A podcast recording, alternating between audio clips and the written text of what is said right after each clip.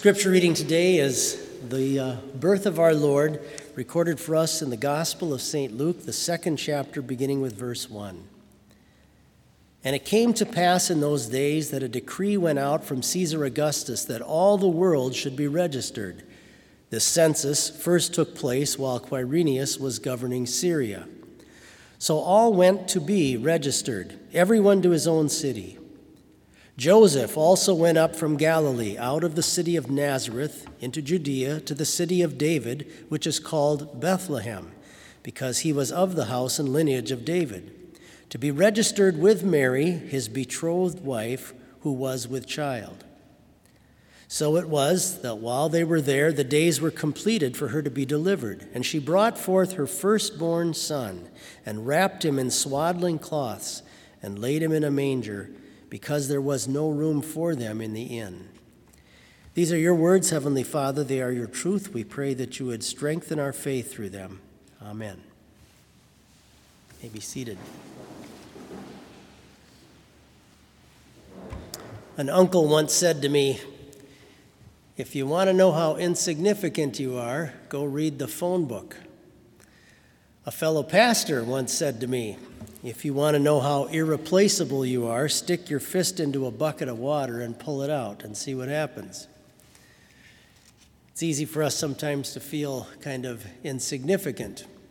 When we think about the mass numbers of humanity that there are in the world right now. I remember when I was in grade school on one of our visits up to Minneapolis, we went to a museum and had this big, like a scoreboard on the side that was ticking off every birth that came into the world every so many seconds, so few seconds. And a couple of us stood there and just were just marveling at this monstrous number and just how quickly those digits were clicking on that board. Makes you feel kind of insignificant. Just in the world today, there will be they estimate 385,000 babies born in the world. That would be roughly the city limits of Minneapolis being added every day into the world's population through the birth of babies. 5,000 births will probably take place just while we're having chapel today. In the United States, every day, just in the U.S. alone, there are 12,000 babies born every day. That's like taking the city of St. Peter and dropping it into the U.S. population every day. In the state of Minnesota, every year, there are 68,000 births, which is roughly the size of Mankato. So if you take the greater Mankato area and imagine that every year being added to the population just of the state of Minnesota. We live in a society today that has embraced what we call existentialism. Existentialism means that you are the most important thing in the world, and, and who you are and what you do is so amazingly important. The world needs to know it. Facebook has added to this, and Twitter and everything else. How important it is that everybody hears and knows what I'm doing and what my life is going uh, doing, and all the pictures in my life, even the food that I'm eating. And yet, when we really consider ourselves in the mass of humanity that's out there, it's pretty, pretty easy to feel just the opposite, pretty insignificant. How much do I really matter? I have a card from my father's birth in 1926 that my grandmother sent out to relatives and friends of the congregation, I'm sure. And I would guess that I'm the only one that still has that card today because I'm kind of the archivist for my family. Our births get a little bit of fanfare when they take place in our families and maybe some friends in the community. But after that, it kind of fades away very quickly. Even today, when we have the ability to put things out about ourselves and, and uh, post things for our friends to see and so on, which is very nice, but it still is just awash in the huge, enormous sea of information and data that goes out there on the internet. So it's easy for us sometimes to maybe feel a little bit insignificant in our world. But to God, consider how unique you really are. No, there's nobody in the world that is exactly like you, even if you have an identical twin. Uh, they have a different, that person would have a different set of fingerprints from you. The Bible says uh, the, the psalmist writes, You knit me together in my mother's womb. Just like maybe a grandmother sitting down to knit a sweater for one of her grandchildren. God uses that imagery to, to depict how He touched every part of who you are to be and every part of your body and your eyes, your nose, your hair, uh, how tall you would be, your skeletal structure, what your face would look like, how, how your teeth would line up. All of those things were determined. The same God who decided the depths of Lake Superior and the height of the mountains in Colorado, that same God is the one that, that meticulously decided everything about you as a human being. And sin, of course, is, is a condition that has fallen on us because of our first parents. That because of that, our conceptions, our births into this world were all tainted with that flavoring of sin that, that still troubles us and infects our lives today. So, the, the problem that we have of our, of our sinfulness before God is something that attached itself way back, not just to your birth, but even before that, to your very conception, as David says. I've been sinful from the time my mother conceived me. And so, if there was to be a plan to have you and me rescued out of this condition of sin that's attached itself to us, it would have to start with our conception. The holiness that you and I need could not just start with our birth, it had to start with the conception of a child, which is why the Holy Spirit had to be involved in, in planting the seed of our Lord inside of this Virgin Mary. So, in order for you and me to be able to possess the holy, perfect righteousness that it would take to get into heaven and a record that is absolutely spotless, it would have to start with where our sin started, back with our conception.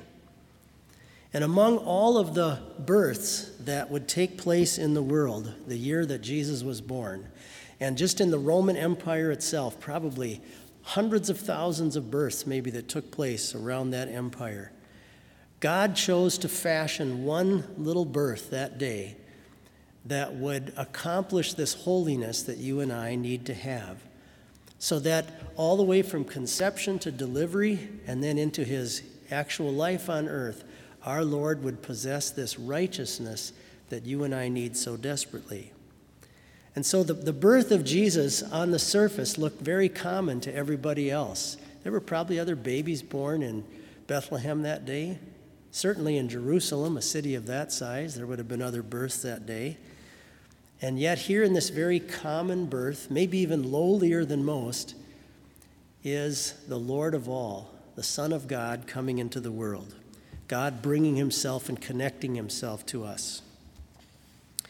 So, if you think about all of the different events that could get God off of his throne to act in history, all of the different, all of the different situations or conditions here on the earth that, that would require God himself to be moved to such an extent to come into the world. There are many things that could take place and would take place in human history, or even in things in the world that are destroyed, meteors that are that are destroyed, comets that fly through the sky, all of the big major things that could happen. And yet, none of that really got God to come off of his throne to become a human being. But your situation, your problem, my problem with being conceived in sin, our problem of the sin that's in us that would have prevented us from going through the gates of heaven someday, our problem of the grave that's in front of each one of us, that's what got God off of his throne. That is what caused God himself to become a person because of you, because of what's going to happen and could have happened for you in your future. And God wanted to change all of that for you into the most positive way. So, the activating impulse that causes Christmas to take place is the heart of God having mercy for your condition and my condition. I love a hymn verse that Martin Luther put into one of his hymns of Dear Christians, One and All Rejoice. I quote it every Christmas time because I love it. He spoke to his beloved Son, Tis time to have compassion. Then go, bright jewel of my crown, and bring to man salvation. From sin and sorrow set him free. Slay bitter death for him, that he might live with thee forever. We might be tempted sometimes to think that in the mass of humanity we are rather irrelevant, and our lives are going to be rather irrelevant. And probably in human history we will be.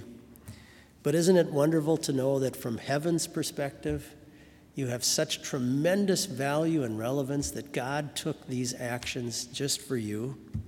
St. Paul says it so well. You know the grace of our Lord Jesus Christ, that though he was rich, yet for your sakes he became poor, so that you through his poverty might become rich. This is how one of the great teachers in the ancient Christian church, a man by the name of Cyril in Egypt, this is how he said it. I love this. The Son of God joined our nature to himself so that he might restore it to its original beauty. Won't it be wonderful to know yourself the way Adam and Eve did in paradise before the fall into sin? That's what we have in Christ and in this Savior. Live for the paradise he has come to give you. Amen. Please rise for prayer. Lord God, our Heavenly Father, you gave your Son, our Lord Jesus Christ, to become man and to come into the world that he might destroy the works of the devil and deliver us poor offenders from sin and death and give us everlasting life. We beseech you so to rule and govern our hearts by your Holy Spirit that we may seek no other refuge than his word and thus avoid the sin to which we are by nature so inclined in order that we may always be found among the faithful followers of your Son, Jesus Christ, and by faith in him obtain eternal salvation. Through the same, your beloved Son, our Lord, who lives and reigns with you in the Holy Spirit, one true God, now and forever. Amen.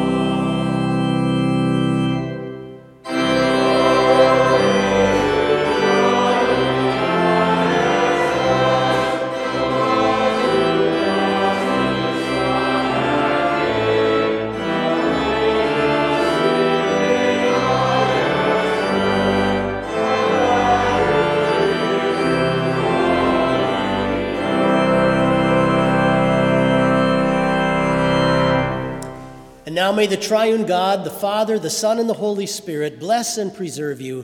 Go in peace. Amen.